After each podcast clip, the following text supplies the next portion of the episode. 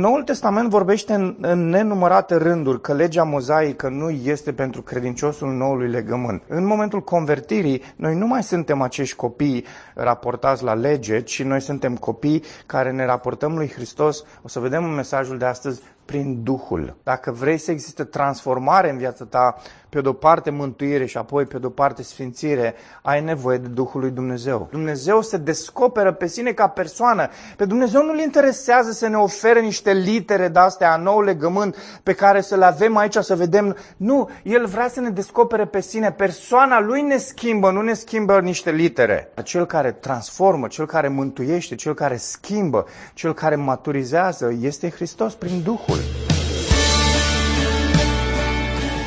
Când copiii noștri sunt mici, avem reguli pentru ei. Avem foarte multe reguli, nu? Copii, avem reguli pentru voi? Multe reguli. Și noi avem regulile astea pentru că ne dorim pentru copii să le țină. Și regulile, ascultați, sunt foarte bune pentru copii. Indiferent de cât de multe statistici s-ar, s-ar face împotriva acestui adevăr afirmat clar de Scriptură, el rămâne. Pentru mine este foarte amuzant să văd, de exemplu, țările scandinavice sau scandinave care luptă foarte mult și a luptat împotriva acestei culturi biblice de creșterea copiilor. Și am mai repetat lucrul ăsta, dar din nou îl spun, și să aibă o rată așa de mare de sinucidere. Și uh, se întreba un psiholog, am citit la un moment dat un articol, de ce, de ce aceste, aceste probleme în, în perioada adolescenței la acești copii. Și am un, probabil că motivele pot fi multe, dar unul, unul dintre ele este că uh, copiii și noi toți avem nevoie de niște granițe.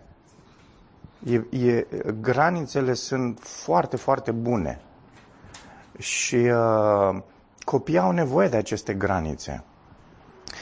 Când noi nu îl aveam pe Hristos, legea era foarte bună, pentru că ne oferea acest, aceste granițe să nu mergem dincolo de ele și să devenim mai rău decât eram. Ok? Nu, nu o să privim la aspectul ăsta în mesajul din dimineața asta, dar ar fi fost foarte interesant să ne oprim și să medităm puțin la el, în contrast cu lucrurile pe care o să le discutăm. Dar ascultați, când copilul ajunge adult, când copilul se căsătorește, când copilul ajunge să nu mai fie copil, să fie un adult și are proprii lui copii, ar fi ciudat, nu-i așa, să-i spui uh, unui adult de acum de treizeci și cinci patruzeci de ani, să-i zici, fă-ți patul. Sau să nu iei borcanul ăla de pe ultimul raft care e cu Nutella și să mănânci. Ar fi ciudat, nu? Să ajung în relația mea cu Nicolas, când Nicolas o să aibă patruzeci de ani și eu o să am atâția ani, să-i zic, Nicolas, să-ți faci patul. Ascultați, dacă mai există astfel de relații între părinți și copii, ne uităm la relațiile astea ca fiind anormale. O relație normală între un părinte adult și un copil adult nu e așa. Relația dintre un adult și un adult e pe alte coordonate, e altfel. Și relația ar trebui să fie una adult-adult. Dacă nu e așa, înseamnă că părintele, ascultați, se întoarce la lege, se întoarce la reguli și odată cu ele se întoarce și copilul. Și atunci este răpită fericirea și bucuria și împlinirea relației aia de adult-adult, ea dispare, nu are cum să existe. Noul Testament vorbește în, în nenumărate rânduri că legea mozaică nu este pentru credinciosul noului legământ. De foarte multe ori repetă lucrul ăsta. Și ascultați, nu doar legea mozaică, legea în general. Okay? Dacă privești la lege ca un aspect judiciar, ca un aspect de tărâm ce ține de o Constituție, de reguli, de niște uh, uh, uh, principii regulative uh, care trebuie să le împlinești. Nu în felul acesta gândește noul legământ, o discutăm despre asta. Uh, conform scrierii lui Pavel către Galateni, uh, relația pe care noi o avem cu Dumnezeu în contextul acestui nou legământ este de adult. Noi ne raportăm la Dumnezeu nu ca niște copii, ci ca niște adulți. Galateni, capitolul, sfârșitul capitolului trei, începutul capitolului patru e foarte clar. Spune că noi eram ca niște copii în momentul în care aveam principiile lumii sau evrei aveau legea mozaică, dar în momentul în care a venit Hristos născut sub lege, născut din fecioară, născut ca să, să se supună legii, zice că în momentul acela, prin, prin Hristos, tocmai prin venirea aceasta lui Iisus, noi am devenit adulți. Okay? În momentul convertirii, noi nu mai suntem acești copii raportați la lege, ci noi suntem copii care ne raportăm lui Hristos, o să vedem în mesajul de astăzi, prin Duhul, prin El însuși. Pentru că Duhul este Dumnezeu, nu este o forță. Pavel scrie în prima epistolă către Timotei, dacă vreți să deschideți, o să, o să pomenim de mai multe ori în mesajul de astăzi. În întâi Timotei, el spune următoarele lucruri, versetul trei. întâi Timotei unu.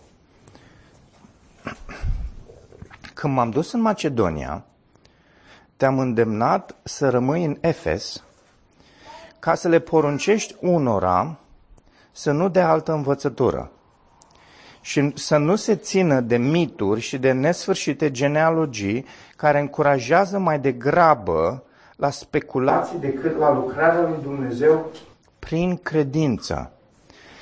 Ascultați, versetul cinci e foarte interesant. În, în, în original nu apare scopul unei astfel de porunci, deși ea are nuanța de De, de, de, că vorbește în contextul în care a dat o poruncă, e, e ceva care era, a devenit o normă. Dar uh, în greacă este cuvântul îndemn. Scopul unui astfel de îndemn sau un, un, unui, unei, uh, o, un îndemn, două îndemnuri, unui astfel de îndemn, una, zic bine? Sună ciudat. Uh, este dragostea care vine dintr-o inimă curată, dintr-o conștiință bună și dintr-o credință fără ipocrizie. Observați această, ace, această, această trihotomie. Avem aici trei aspecte. Avem, pe de-o parte, credința, conștiința și avem credința. Foarte interesant aceste trei aspecte. Uh, Scopul, obiectivul îndemnului pe care, pe care vi l-am dat, care este, bineînțeles, o normă pe care o aduc din partea lui Dumnezeu, dar e o normă de viață, nu e o, nu e o, mort, nu e o normă care aduce condamnare sau pedeapsă. Okay? Și îndemnul acesta este spre viață pentru că este un demn care caracterizează acest tărâm al vieții. Și uitați care e îndemnul ăsta. Sau, dacă vreți, care e scopul, care este ținta. Ținta este dragoste care vine dintr-o inimă curată, dintr-o conștiință bună și dintr-o credință fără ipocrizie. Acesta ar trebui să fie, dragilor, obiectivul nostru al tuturor credincioșilor. Îndemnul ăsta pe care Pavel îl, îl are pentru cei din, din Efes, este un îndemn care, care trece dincolo de, de, de, de calendarul istoriei și ni se aplică și nouă. Obiectivul nostru, ținta noastră, ar trebui să fie dragostea. Dar nu dragostea așa oricum, ci o dragoste care vine dintr-o inimă curată, dintr-o conștiință bună, și dintr-o credință fără ipocrizie, necoruptă, integră. Okay? Uh, și asta este, de fapt, afirmația, dacă vreți, care ne conduce la uh, titlul mesajului din dimineața aceasta. O să ne uităm la Duhul, calea neobișnuită către schimbare, uh, în doi Corinteni, capitolul trei. Și ne vom uita la patru aspecte. Primul, calea Duhului nu este calea literei, sau a incului, dacă vreți, vă place puțin mai multă poezie. Calea Duhului este superioară în slavă, Calea Duhului oferă speranță și credință și calea Duhului oferă libertate și transformare. Da? Asta este, dacă vreți, capitolul trei din doi Corinteni. Haideți să le luăm pe rând, să le, să le digerăm, să le gândim, să medităm la ele și apoi să plecăm acasă rugându-ne, să împlinim în viața noastră lucrurile astea. Pavel zice, începem oare din nou să ne recomandăm singuri? Oare avem nevoie? Zice el, așa cum au unii nevoie de scrisori. Okay?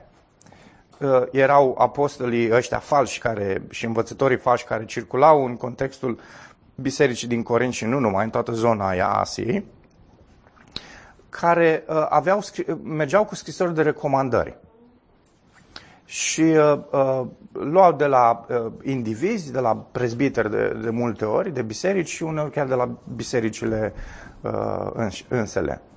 Și uh, da, le spune că și voi ați dat astfel de scrisori de recomandări unor astfel de oameni. Probabil că Pavel era acuzat că el nu circulă cu astfel de recomandări, care, ascultați, erau papire. Papirus, erau, erau foi, dacă vreți, în vremea noastră.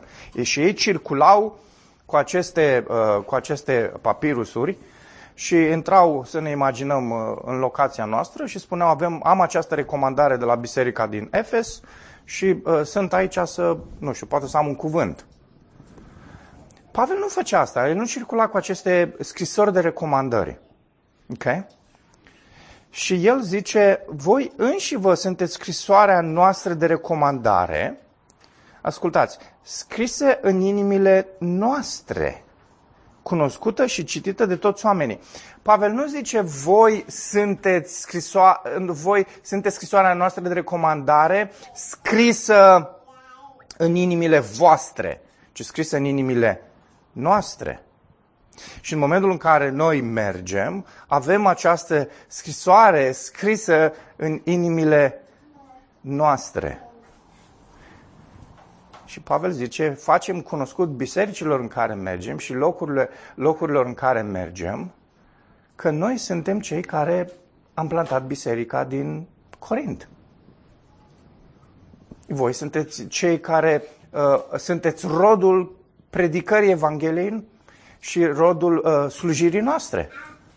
Și el zice, nu am nevoie de nicio scrisoare de recomandare, nu, nu trebuie să-mi dați voi nicio scrisoare de recomandare, nu trebuie să-mi dea nimeni altcineva scrisoarea de recomandare. Scrisoarea de recomandare este lucrarea pe care eu am făcut-o printre voi. Și faptul că voi v-ați întors la Domnul, lucra, uh, uh, faptul acesta este scrisoarea de recomandare, dacă vreți. Și uitați-vă versetul trei, arătând că sunteți o scrisoare... superb, a lui Hristos, pregătită de noi, scrisă nu cu cerneală, ci cu Duhul Dumnezeului Celui Viu, nu pe table de piatră, ci pe niște table care sunt inimi de carne. Și versetul ăsta trei, dacă vreți, introduce toată această discuție pe care Pavel o să o aibă aici despre Vechiul și Noul Legământ, despre literă și despre Duhul, despre fața lui Moise și despre fața lui Hristos, despre... faptele legii sau cerințele legii și despre uh, credința care aduce mântuire prin Duhul. Uh, e interesant cum își introduce el uh, această discuție atât de teologică, foarte teologică și uh, foarte disputată în vremurile noastre, nu doar în vremurile de atunci, și în vremurile noastre. Este una probabil dintre cele mai disputate aspecte, da? Adventiștii au format o altă grupare pentru că nu au fost de acord cu unii. Există aceste două tabere mari, teologia legământului și teologia noului legământ, care tocmai că îi separă puțin, îi separă puțin, îi separă mult în tocmai înțelegerile acestea pe lege, pe discuțiile pe care noi o să le avem în dimineața aceasta. E o discuție foarte importantă. Dar e interesant cum, introdu- cum introduce Pavel discuția aceasta. El zice, noi nu avem nevoie de ceva fizic, pentru că noi avem inimile voastre. Avem lucrarea pe care noi am făcut-o printre voi și vă avem pe voi care aveți credință în inimă.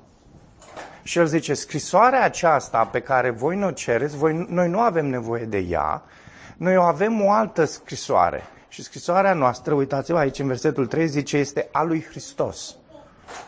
Este scrisoarea pe care el a întipărit-o în inimile voastre. El zice, Hristos, Hristos nu scrie cu inc, Hristos scrie cu Duhul. Și Hristos nu scrie pe foi, nici măcar pe table, așa cum a făcut în vechiul legământ, ci Hristos scrie pe inimi. Și ce este central în toată discuția asta aici, în versetele astea trei despre lucrarea asta de recomandare, este Hristos care scrie în inimi. Și ascultați, asta era vocea profeților în vechiul legământ, că vor veni niște vremuri în care Hristos va veni și va încheia un nou legământ. Un legământ pe care îl va încheia cu poporul lui și un legământ care va fi caracterizat de Duhul lui Dumnezeu, de cuvântul lui scris în inimi noi. Și asta este ceea ce se întâmplă aici. Asta este, astea sunt lucrurile pe care le scrie Pavel aici. El zice, vorbim despre o altfel de scrisoare de recomandare, pentru că vorbim despre, despre o, o, o, o cu totul altă natură de, dacă vreți, de lucrarea lui Dumnezeu. Cu siguranță că Dumnezeu a lucrat în vechiul legământ, cu siguranță că uh, legea și lucrurile alea vizibile pe care Dumnezeu le-a creat și pe care Dumnezeu le-a cerut uh, au fost lucruri importante, dar, zice el, noi trăim astăzi în, în cu totul alte vremuri, în vremuri în care uh, uh, Hristos scrie prin Duhul pe inimi. Acum, asta este ceea ce ne conduce la versetele patru șase, că această cale a Duhului, care nu este calea literei, este calea care ne oferă încredere. Uitați-vă în versetul patru. O astfel de încredere avem pe Hrist- prin Hristos înaintea lui Dumnezeu. Nu că prin noi înșine suntem destoinici, pretinzând că ceva vine de la noi, ci destoinicia noastră vine de la Dumnezeu, care ne-a și făcut destoinici să fim slujitorii noului legământ, nu al literei, ci al Duhului, pentru că litera ucide, dar Duhul dă viață. Și ascultați, Pavel răspunde în versetele astea la, la întrebarea pe care el o ridică la sfârșitul versetului șaisprezece din capitolul doi. El zice, și cine este destoinic pentru aceste lucruri? Și el zice, noi. Noi suntem destoinici pentru aceste lucruri. De ce? Noi suntem destoinici pentru aceste lucruri pentru că destoinicia noastră nu vine de la noi, ci destoinicia noastră vine de la Hristos prin Duhul Sfânt. Lucrarea asta, care este nu o lucrare a literei, ci este o lucrare a Duhului. Nu e o lucrare a morții, este o lucrare a vieții. Și uh, observați, pe de o parte zici, noi suntem destoinici, dar pe de o altă parte zici, dar suntem destoinici pentru că Dumnezeu ne-a făcut destoinici. Dumnezeu este Cel care a lucrat lucrurile în felul acesta. Și uh, această cale neobișnuită a lui Dumnezeu este cea care oferă această încredere. Și ascultați, dragilor, E f- ceea ce eu spun aici este foarte, foarte practic și ne afectează viața în toate fațetele ei. Și vorbesc despre viața credinței. Dacă noi ținem de aceste scrisori de recomandări fizice, de literă, de cerneală, unii de legea mozaică, nu ai cum să ai îndrăsneală. Nu ai cum să fii destoinic. Și bineînțeles că atunci când se întâmplă lucrul acesta, viața ta va arăta în felul ăsta. Viața ta va fi plină de disperare, vei căuta tot timpul cerneală, vei căuta tot timpul inc, vei căuta tot timpul reguli. Care sunt lucrurile pe care trebuie să le fac ca să fiu destoinic, să fiu plăcut înaintea lui Dumnezeu? Și Dumnezeu ne răspunde foarte simplu în perioada asta de după cruce. Ai nevoie de Duhul. Ai nevoie de credința în Hristos. dacă Dumnezeu ți-a oferit asta prin mântuire, asta este ceea ce ai în viața ta. Lasă ca lucrurile astea să fie cele care te conduc. Da, dar cum? Și ascultați, noi tot ne întoarcem la aspectele ce țin de literă. Și ăsta este motivul pentru care nu suntem destoini și nu avem încredere. Biserica de astăzi este o biserică lipsită de încredere și de curaj și de credință. Și ascultați, ce se întâmplă în mișcarea carismatică este în, în, aproape pot să zic în toată mișcarea carismatică, este doar o, o pură demonstrare a ceea ce înseamnă să falsifici curajul și încrederea care vine cu adevărat de la Duhul lui Dumnezeu și nu e produsă de om. Destoinicia nu vine din noi, zice Pavel aici. Încrederea asta, destoinicia asta, curajul ăsta vine de la Dumnezeu. Și nu este ceva care este falsificat, este ceva care este autentic.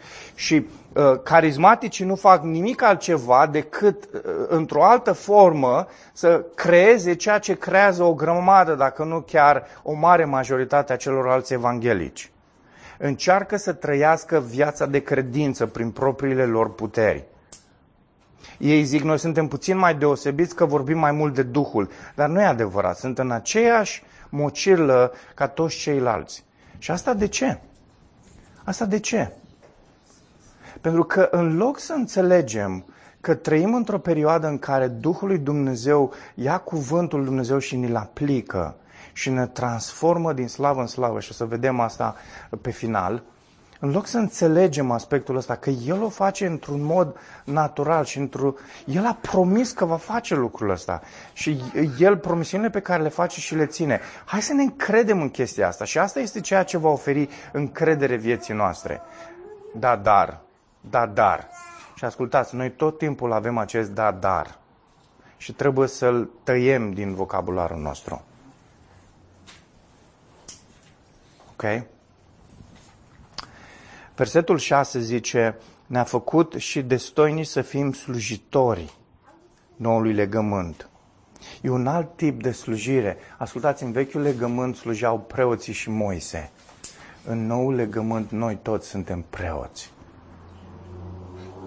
De ce? Că Duhul lui Dumnezeu nu face doar pe unii destoinici, vrednici și cu încredere și cu curaj și cu credință, ci ne face pe noi toți cei care suntem ai Lui, în poporul Lui, în acest nou legământ. Și asta este marea minune. Ascultați, aspectul ăsta de unii sunt prezbiteri și unii sunt diaconi, chestiile astea sunt doar de, de aspecte ce țin de, de roluri și de administrarea și de organizarea bisericii, dar noi toți credincioșii avem Duhul lui Dumnezeu și avem această slujbă minunată și această încredere și această destoinicie și trebuie să trăim în felul acesta. Cei mai mari evangheliști trebuie să fie toți credincioșii, nu doar prezbiterii. Cei care fac cei mai mulți ucenici nu trebuie să fie prezbiterii, trebuie să fie toți membrii. Noi toți trebuie să fim implicați în această lucrare. De ce? Pentru că avem Duhul lui Dumnezeu și avem această slujbă nemaipomenită, această încredere nemaipomenită. Apoi, al doilea aspect. Calea Duhului este superioară în slavă, are o glorie mai mare. Dacă a existat o glorie a, a, a, a, a lui Moise și a vechiului legământ, a ceea ce el a dat, ce, a cele zece porunci care în cele din urmă au fost date de Dumnezeu, dacă alea au avut o, o glorie, puh, ele nici nu pot fi comparate cu această glorie pe care o are calea Duhului. Și hai să citim din nou. Dar dacă slujba morții, și ascultați cum o numește Pavel, slujba morții, încrustată în litere, pe tablă de piatră, a fost cu slavă, astfel încât poporul Israel n-a putut privi la fața lui Moise, din cauza strălucirii trecătoare a feței lui, cu cât mai mult este cu slavă slujba Duhului. Și ascultați, avem aici aceast, acest contrast. Deși nu ni se spune că este slujba, slujba aducătoare de viață, spune slujba Duhului și slujba morții. Observați contrastul aici, versetul șapte și versetul opt. Și Contrastul ăsta pe care îl face Pavel este realmente între moarte și viață. Legea aduce în cele din urmă moarte, Duhul aduce viață. De ce? Răspunde în versetul nouă și zece. Zice, căci dacă în slujba aducătoare de condamnare era slavă, cu cât mai mult în slujba aducătoare de dreptate va abunda de slavă, fiindcă ceea ce a fost slăvit nici n-a fost slăvit din pricina slavei care o întrece cu mult.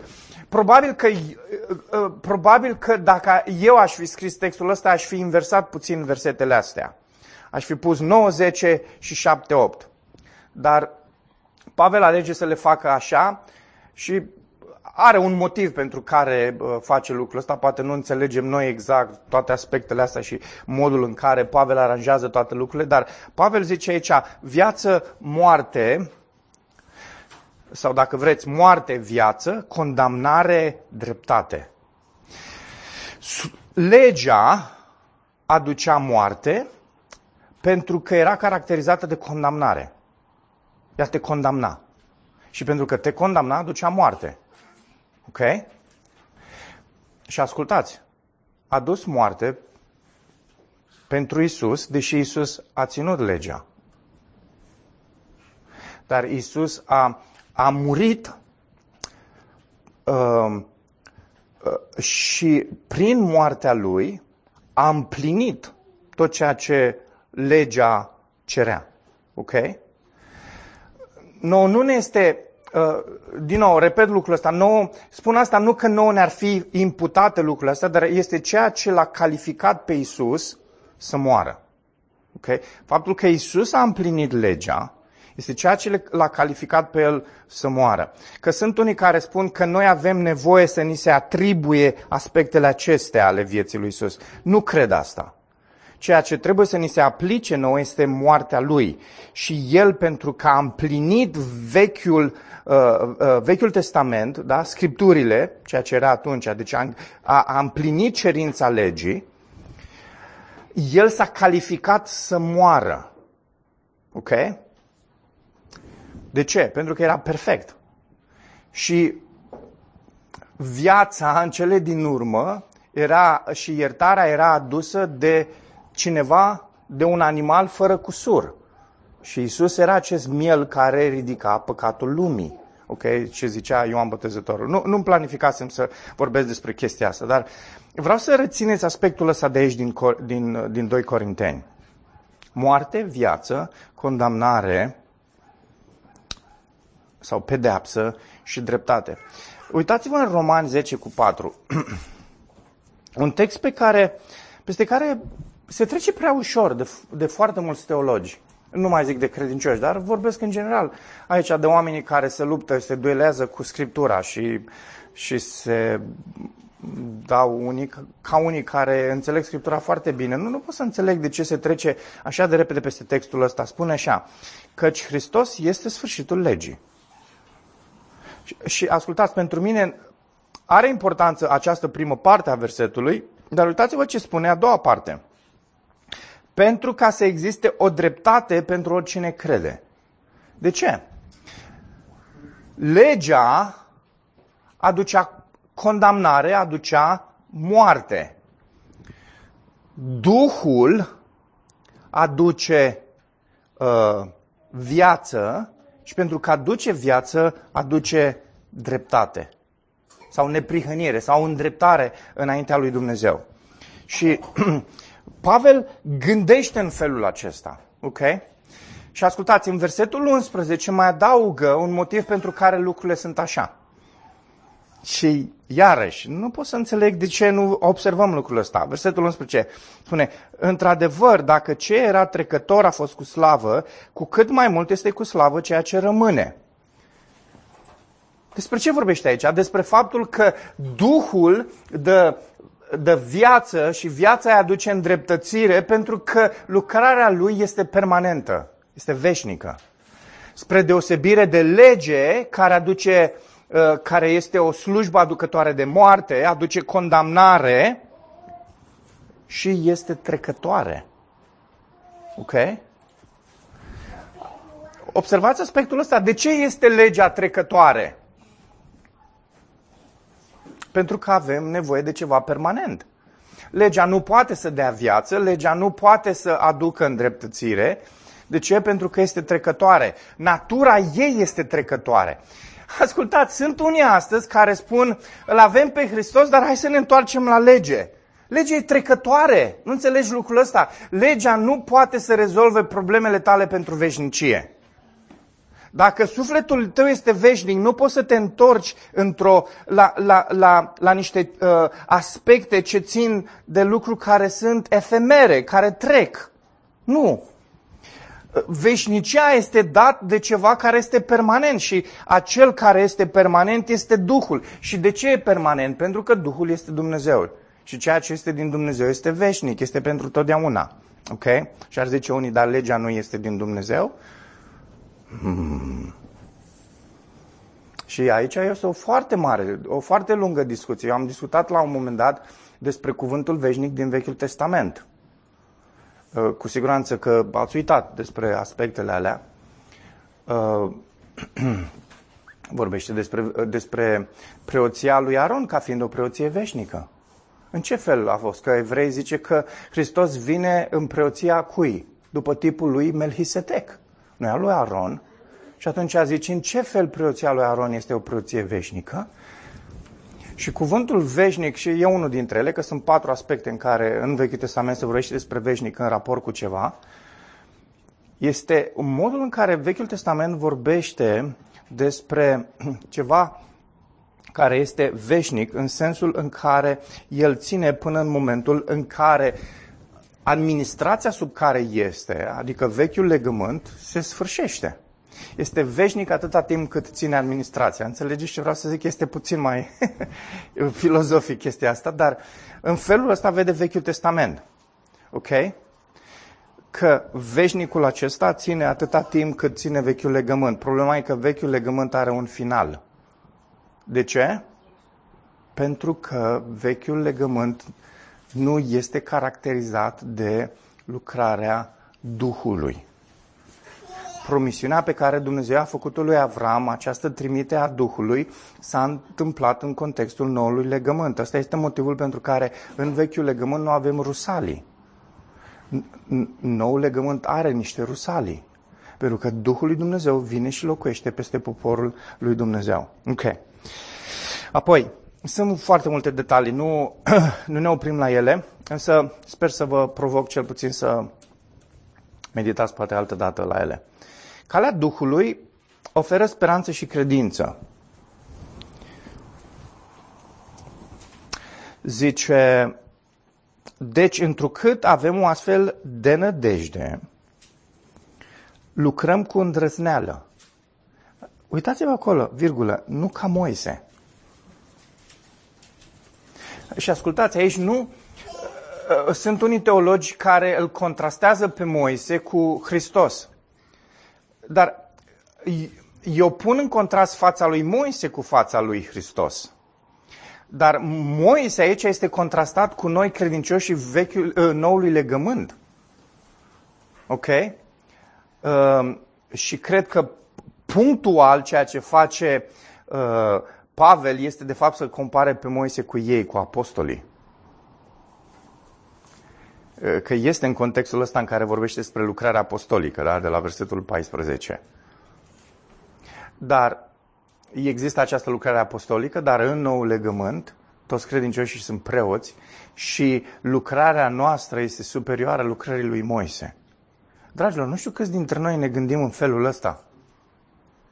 Că Moise ar fi invidios dacă ar trăi astăzi, în sensul, dacă ar, ar trăi astăzi, adică dacă ar putea să vină astăzi, dar, na, el a fost în era lui, a avut viața lui, dar dacă ar fi putut cumva să vină în viitor cu mașina timpului și să vadă pe credincioșii noului legământ, ar fi fost invidios pe fiecare dintre noi care suntem credincioși. Uh, și uitați-vă când merge mai departe, zice, care și-a pus un văl peste față, Moise, pentru ca fiii lui Israel să nu se uite la sfârșitul a ceea ce era trecător. Asta e motivul pentru care și-a pus Moise, unul dintre motivele pentru care și-a pus Moise vălul. Moise nu și-a pus vălul doar pentru că ăștia nu puteau, când el cobora după munte, nu putea să vadă strălucirea feței lui. Okay? S-a întâmplat asta. Dar ce s-a întâmplat după o perioadă, zice Pavel, e această lumină, strălucire, începea să se stingă. Și Moise și-a pus vălul ca să nu-i descurajeze pe evrei, poporul. Ascultați, nu, nu, nu, nu pot să înțeleg de ce nu vedem lucrul ăsta în text. Zice, îl recitesc. Deci, întrucât avem o astfel de nădejde, lucrăm cu mare îndrăzneală, nu ca Moise, care și-a pus un văl peste față pentru ca fiii lui Israel să nu se uite la sfârșitul a ceea ce era trecător. Vechiul legământ se stingea. Și era clar lucrul ăsta. Uitați-vă mai departe. Însă mințile lor erau împietrite. Până în ziua de astăzi, același văl rămâne ridicat când ei citesc din vechiul legământ, pentru că doar în Hristos acest văl este dat la o parte. Ok? Versetele treisprezece și paisprezece, doisprezece la uh, paisprezece. Ce zice aici uh, Pavel? Zice foarte multe lucruri. Că vălul acesta este ridicat doar în viața unora și este ridicat doar de Hristos. Ok? Ei, și cum se ridică vălul acesta? El zice în contextul de aici, prin noul legământ. În momentul în care noul legământ începe, în momentul în care Duhul lui Dumnezeu vine, El este Cel care ridică vălul acesta de pe cei care sunt poporul lui Dumnezeu. Și ascultați, speranța asta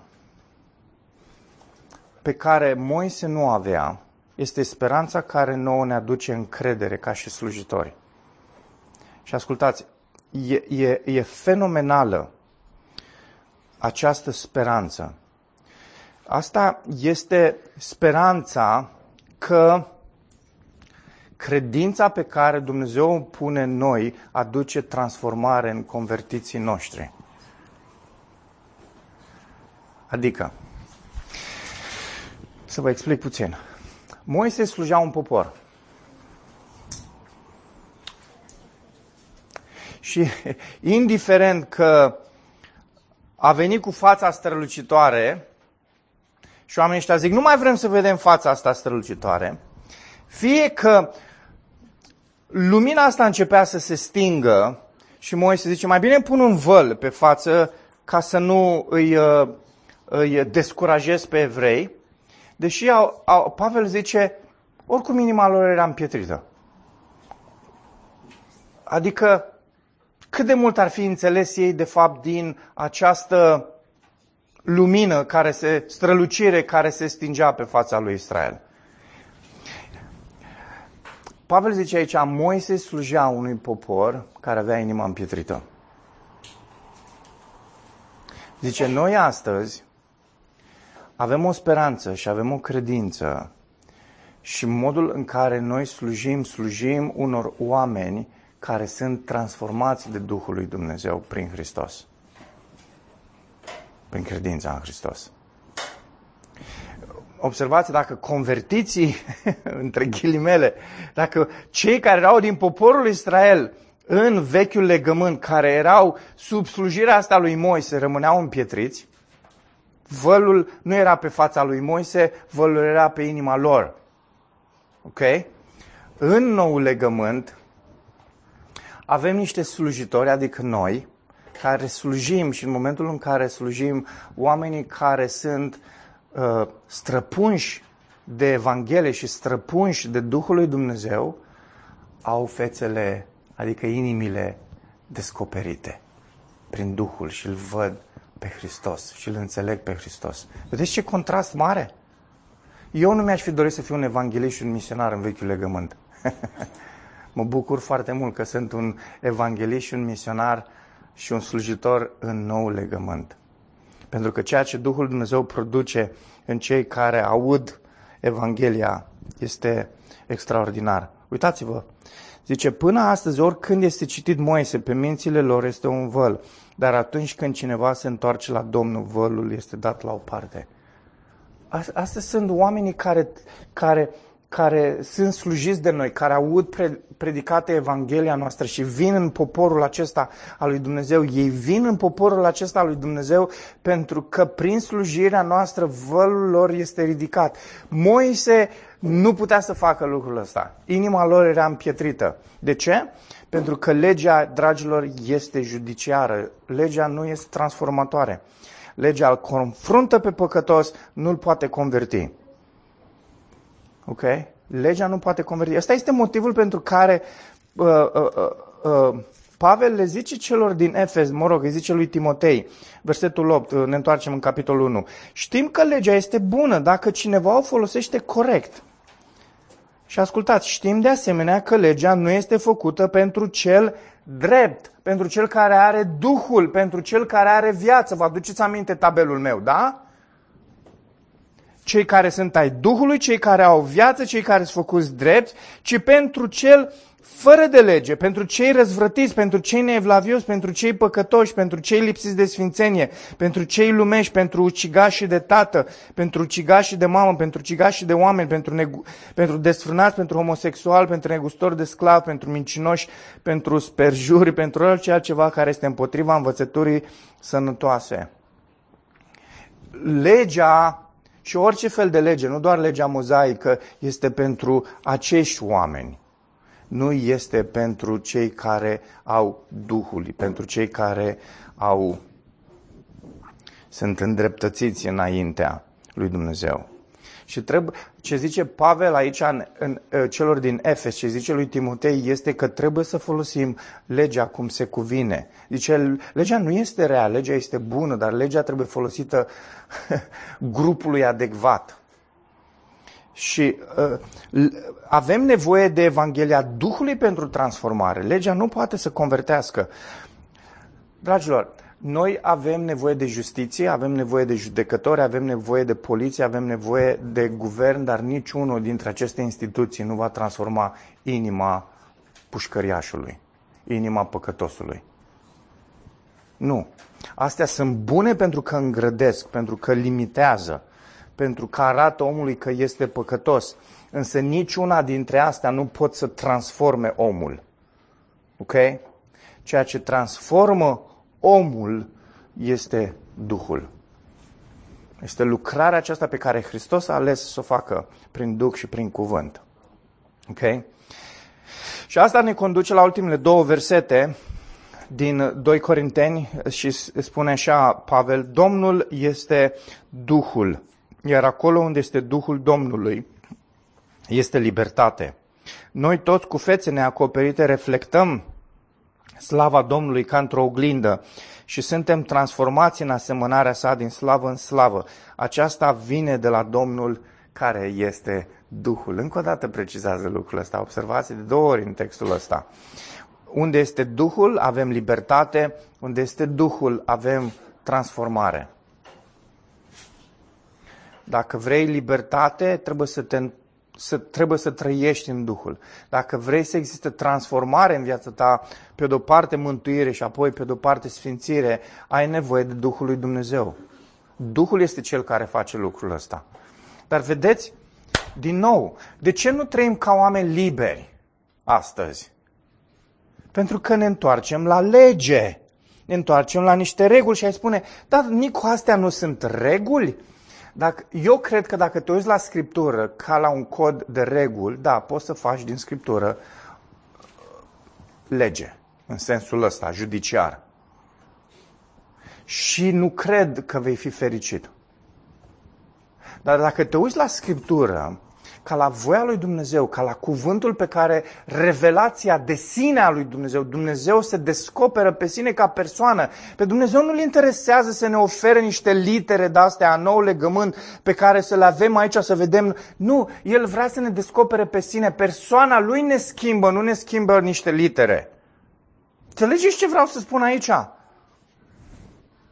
Dragilor, ar fi ciudat, am mai folosit ilustrația asta, ar fi ciudat să, să, să și unii fac așa, să, să țin poza cu Marta peste tot, în toate buzunarele, în toate portofelele, să țin peste tot prin casă, pe unde sunt, dar să n-am nicio relație cu Marta, să nu mă intereseze de Marta, să nu să trăiască unde vrea, separată de mine, nu Marta, dar o iubesc pe Marta și am nevoie de Marta, Marta este fericirea vieții mele, da, numai fericire nu o să fie. Dacă niciodată nu ies cu Marta în oraș, dacă nu cunosc pe Marta, dacă, în sensul în care nu stau cu Marta niciodată. Nu știu cât de bizară vi se pare ilustrația asta, dar realmente noi facem chestia asta câteodată. Facem din, din Scriptură o icoană de asta. Facem o, din Scriptură doar literă și atâta. Scriptura este revelația de sine a lui Dumnezeu. Ne descoperă persoana lui Dumnezeu. Nu litera ne schimbă, ne schimbă persoana. Repet lucrul ăsta. Ok? Și asta s-a întâmplat de fapt și în Vechiul Legământ. Dar Dumnezeu a dat această lege mozaică în Vechiul Legământ pentru a îngrădi pe oamenii aceștia și pentru a arăta cât de, uh, uh, cât de păcătoși sunt. Și ai zice, de ce n-a făcut și cu ceilalți? Păi a făcut. Pavel zice în Romani doi lucrul ăsta, că a pus în conștiința noastră legea lui naturală în toți ceilalți dintre neamuri. A pus o lege. În ce fel descrie legea asta? Nu știu, Scriptura nu o descrie, zice că e o lege. A scris niște reguli în inima noastră. El. A, e legea morală. Biblia nu zice lucrul ăsta. Și dacă vrei să o numești lege morală, poți să o numești lege morală, dar nu pune egal între legea morală și cele zece porunci. Ok? Nu face lucrul ăsta, că Biblia nu o face. Biblia nu pune semnul egal între lege morală și cele zece porunci. Nu face lucrul ăsta. Legea, cele zece porunci, era Constituția poporului Israel. Nu era pentru neamuri. Cele zece porunci erau esența, esența uh, uh, legământului mozaic. Ai cartea legii. Unii, unii nici nu văd chestia asta, citesc Exodul și trec peste chestia asta. De nenumărate ori se spune, inclusiv în Deuteronom, că Moise și-a notat în Cartea Legământului. Cartea Legământului nu sunt cele zece porunci, e o Cartea Legământului. Sunt niște reguli și niște legi pe care Dumnezeu le-a dat. Esența acelor reguli și acelor legi sunt cele zece porunci. Și cele zece porunci este ca și cum ai avea o Constituție pe care trebuie să o ții. Dar este pentru poporul Israel. Aia este ceea ce a născut Israelul. Când a dat Dumnezeu cele zece porunci? Când a instituit Israelul ca națiune. Atunci a dat cele zece porunci. Atunci a dat toate celelalte legi care au fost scrise de Moise în Cartea Legământului. Dar noi trecem, noi, noi trecem peste chestiunile astea. De ce? Pentru că tendința noastră este să ne întoarcem tot timpul către lege. Dragilor, legea este slujba morții, este aducătoare de condamnare, este trecătoare, nu face niciun bine veșnic sufletului omului. Nu a făcut pentru evreu, nu a făcut, dacă vorbim despre lege mozaică, dacă vorbim despre lege naturală, nu a făcut bine nimănui, în sensul veșnic. A făcut bine pentru că a îndreptat ochii oamenilor către Hristos. Dar cel care transformă, cel care mântuiește, cel care schimbă, cel care maturizează, este Hristos prin Duhul. Prin ce? Folosind această revelație de sine a lui Dumnezeu. Când noi ne-l aplicăm nouă înșine, și nu putem să facem asta, o facem prin Duhul, dar vorbind aici despre responsabilitatea umană, când noi ne aplicăm revelația aceasta specială a lui Dumnezeu despre sine nouă, atunci suntem schimbați. De aceea este important să înțelegem atributele lui Dumnezeu. Când, dacă iei Scriptura și citești Scriptura doar ca să înțelegi atributele lui Dumnezeu mai bine, cu Cu siguranță vei fi mântuit și cu siguranță vei fi transformat. De ce? Pentru că aia te transformă. Cunoașterea lui Dumnezeu. Ce spunea Iisus despre ce este viața veșnică? Ce zicea în Ioan șaptesprezece? Viața veșnică este aceasta, să te cunoască pe tine, singurul Dumnezeu adevărat, și pe mine care m-ai trimis. Ok? Asta este viața veșnică. Viața veșnică nu e un set de reguli, nu e un set de legi, nu este... Nu, nu. Viața veșnică este să-L cunoști pe Dumnezeu ca persoană. Dacă cunoști doar niște reguli pe care eu le-am dat, dar nu mă cunoști pe mine ca persoană, nu ești prietenul meu. Nu ai cum să fii prietenul meu. Dacă copiii noștri nu știu decât regulile noastre, nu face aia, nu face aia, nu face aia, nu face aia, nu face aia, va fi o relație rece și lipsită de orice fel de bucurie. Și sunt foarte multe familii care trăiesc în felul acesta și foarte mulți credincioși care trăiesc în felul acesta. Viața de credință este mult mai mult decât atâta nou legământ. Este o viață cu un Dumnezeu care este fericit. Ascultați, termin cu textul pe care l-am început, întâi Timotei. Și vă mărturisesc că n-am văzut niciodată lucrul ăsta, pentru că, din nou, ne, ne, ne, ne, fură, ne fură traducerile și ne ajută foarte mult. Deși e foarte interesant, nu știu cât citiți notele de subsol. Și știu că la Netere nu sunt prea multe și asta ar trebui să ne fie rușine, că ar trebui să le citim. Uitați-vă la, la uh, întâi Timotei din nou. Uh, și este unul dintre versetele care, nu mai știu, care o mare om al lui Dumnezeu a fost schimbat doar citind versetul ăsta. Zice, potrivit cu Evanghelia slăvită, versetul unsprezece, întâi Timotei unu, slăvite a, zice, binecuvântatului Dumnezeu, și avem o notă de subsol acolo, a fericitului Dumnezeu, care mi-a fost încredințată mie. Și ce zice Pavel aici? Pavel zice așa, în tot textul ăsta, și puteți să mergeți acasă să-l citiți. Zic, eu predic ca un om care sunt fericit, Evanghelia unui Dumnezeu fericit. Și Dumnezeu este fericit pentru că ne-a dat Evanghelia, nu pentru că ne-a dat legea. Ok? Nu ai zice, a, ce înseamnă că Dumnezeu când a dat de legea nu era fericit. Vedeți cum suntem noi, nu știu, e incredibil pentru mine cum gândesc cum am. Nu am zis chestia aia. Nu am zis asta. Eu nu l-am contrastat pe Dumnezeu cum era Dumnezeu în vechiul legământ și cum era Dumnezeu în noul legământ. Nu am făcut lucrul ăsta. Dar Pavel zice că Evanghelia asta pe care Dumnezeu ne-a dat, uitați-vă, potrivit cu Evanghelia slăvită a fericitului Dumnezeu. Dumnezeu un Dumnezeu fericit în sine. Nu, con- nu, nu, nu, nu, nu contează unde ne suntem noi în istorie, cum ne raportăm noi la el. Dumnezeu este fericit în sine. Ok? În sine însuși. Deci a fost fericit și în vechiul legământ. Nu poți să te la Dumnezeu să zici, oh, în vechiul legământ Dumnezeu nu a fost fericit. Dacă mai sunt unii, oh, Dumnezeu, în vechiul legământ a fost un Dumnezeu drept și justițiar, în noul legământ un Dumnezeu care iubește. Nu, Dumnezeu a iubit și în vechiul legământ la fel de mult cum iubește în noul legământ, că Dumnezeu e un Dumnezeu care nu se schimbă. Ok?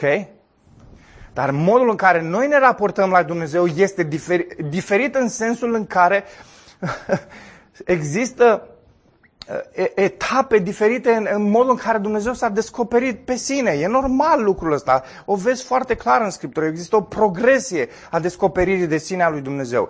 Da, Evrei unu zice, în vremurile din urmă Dumnezeu ni s-a arătat pe sine prin Fiul, ni s-a descoperit. Cum? Păi de ce? Păi în, pro- în vechime a făcut-o prin profeți, a făcut-o în alte feluri. A existat o progresie a celei descoperiri de sine și în cele din urmă ni s-a descoperit prin Fiul. A, uite cum face Dumnezeu. Păi da, poate să facă cum vrea El. Și așa a ales El să facă. Dar noi trebuie să vedem lucrul ăsta, trebuie să le înțelegem.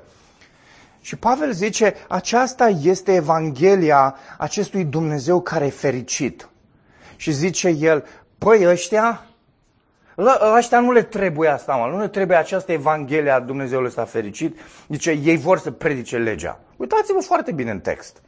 Și tot predică legea și tot predică legea, ei nu devin mai buni și nici aia care aud nu, aud, nu se fac mai buni. De ce? Pentru că asta s-a întâmplat și cu Moise. Da? A tot predicat, a tot predicat, a tot predicat lege și ce s-a întâmplat? Ăștia și-au tot împietrit, și-au tot împietrit și și-au tot împietrit inima. De ce? Pentru că legea nu convertește. Și Pavel zice, știi ceva? Eu m-am uitat la această Evanghelie a fericitului ăsta a Dumnezeu și am văzut cât de mare păcătos sunt eu. Păi stai puțin, nu legea trebuie să facă lucrul ăsta, să ne arate cât de păcătoși suntem? Și Pavel zice, da, asta face legea. Dar știi ceva? Eu mă uit la Evanghelie și văd cât de, cât de, cât de, cât de păcătos sunt. De ce? Pentru că ești pus în, în raportul acesta cu Dumnezeu, care este un Dumnezeu sfânt, Dumnezeu fericit, Dumnezeu care e împlinit în sine, un Dumnezeu care e plin de dragoste, și îți dai seama că ești un nemernic, că nu meriți absolut nimic. Ok? Și ascultați, dacă vreți, harul lui Dumnezeu ne arată mult mai mult, mult mai mult netrebnicia noastră decât o face legea. Legea ne arată o stare atât de normală pe care noi o avem, de morți și de condamnați, și vin partea asta la Evanghelie și sunt anormale lucrurile. Pentru că nu ai meritat să fii aici. Că tu ești așa, tu ești răzvrătit față de Dumnezeu, tu ești în felul ăsta. Și de ce ești aici? De ce cunoști Evanghelia? De ce? Băi, dar eu sunt cel mai mare dintre păcătoși și ar trebui să fiu aici. Băi, ce anormală este Evanghelia asta, și este o cale neobișnuită. Ascultați, Evanghelia. Noi ne-am așteptat aici cumva Dumnezeu să lucreze, noi să lucrăm, noi să devenim destoinici. Și tocmai că fericitul ăsta Dumnezeu, sau Dumnezeul ăsta fericit, a ales altfel să facă lucrurile, ca să ne smerească mai mult și mai mult și mai mult, să ne arată cât de dependenți suntem de El și că doar prin El putem să fim destoinici. Doar El este Cel care ne face în felul ăsta. Dragilor, în niciun fel nu putem să fim fericiți aici. Astăzi, ca și credincioși, dacă încercăm să tot facem pasul către direcția aia, nu o să fii fericit. Nu o să fii fericit. Nu o să reușești. E eșec. Eșec. Nu poți. Te întorci aici, te întorci prin puterile tale, să încerci, să vezi, să poți. Nu. Asta este calea, într-adevăr, neobișnuită. Este calea Duhului. Este modul în care Dumnezeu a ales prin Hristos să lucreze. Aici este libertate, aici este transformare. Dragilor, lucrurile astea sunt niște lucruri atât de importante, atât de vitale pentru noi. Și ascultați, nu doar pentru cei care nu-L cunosc astăzi pe Hristos și nu sunt împăcați cu Hristos, pentru noi, cei care Îl cunoaștem pe Iisus. Să, să fim recunoscători Domnului că ne-a făcut parte să trăim în perioada aceasta de istorie. Eu sunt așa de bucuros că trăiesc în anii ăștia. Foarte bucuros și foarte recunoscător Domnului. Este minunat să te uiți în urmă și să vezi frumusețea modului în care a lucrat acest Dumnezeu care e fericit. Vezi modul în care a lucrat, atât de frumos. Și mă rog ca să te facă și pe tine fericit. Să vezi frumusețea asta, modul în care Dumnezeu a lucrat, să devii fericit, să fii împlinit în El, să fii împlinit în Duhul, să, fii, să trăiești o viață liberă, o viață care se transformă prin puterile tale, prin încercările tale, să vezi și hai să așa, nu, și cunoscându-L pe Dumnezeu și cunoscându-L pe Dumnezeu să, să zici, păi, da, uite, Duhul Domnului m-a ajutat să nu mai mint. Ia uite, Duhul Domnului m-a ajutat să, să fiu responsabil față de copii, de soție, să fiu responsabil în biserică. Ia uite, m-a ajutat să, să fac niște ucenici. Ia uite, m-a, păi m-a ajutat să spun Evanghelia la, fără rușine, fără niciun fel, la prietenii mei, la vecinii mei. Păi m-am, m-am luptat cu păcatul ăla sexual, cu pornografia atât de mult timp. Realmente Duhul Domnului m-a... Păi n-am încercat eu nu știu ce chestii să văd, să psihologie. Nu, realmente Duhul Domnului m-a ajutat. Ascultați, unii se uită la chestiile astea despre care vorbesc acum și zic că sunt prostii. Dar tocmai asta e calea neobișnuită a lui Dumnezeu, prin care ne schimbă.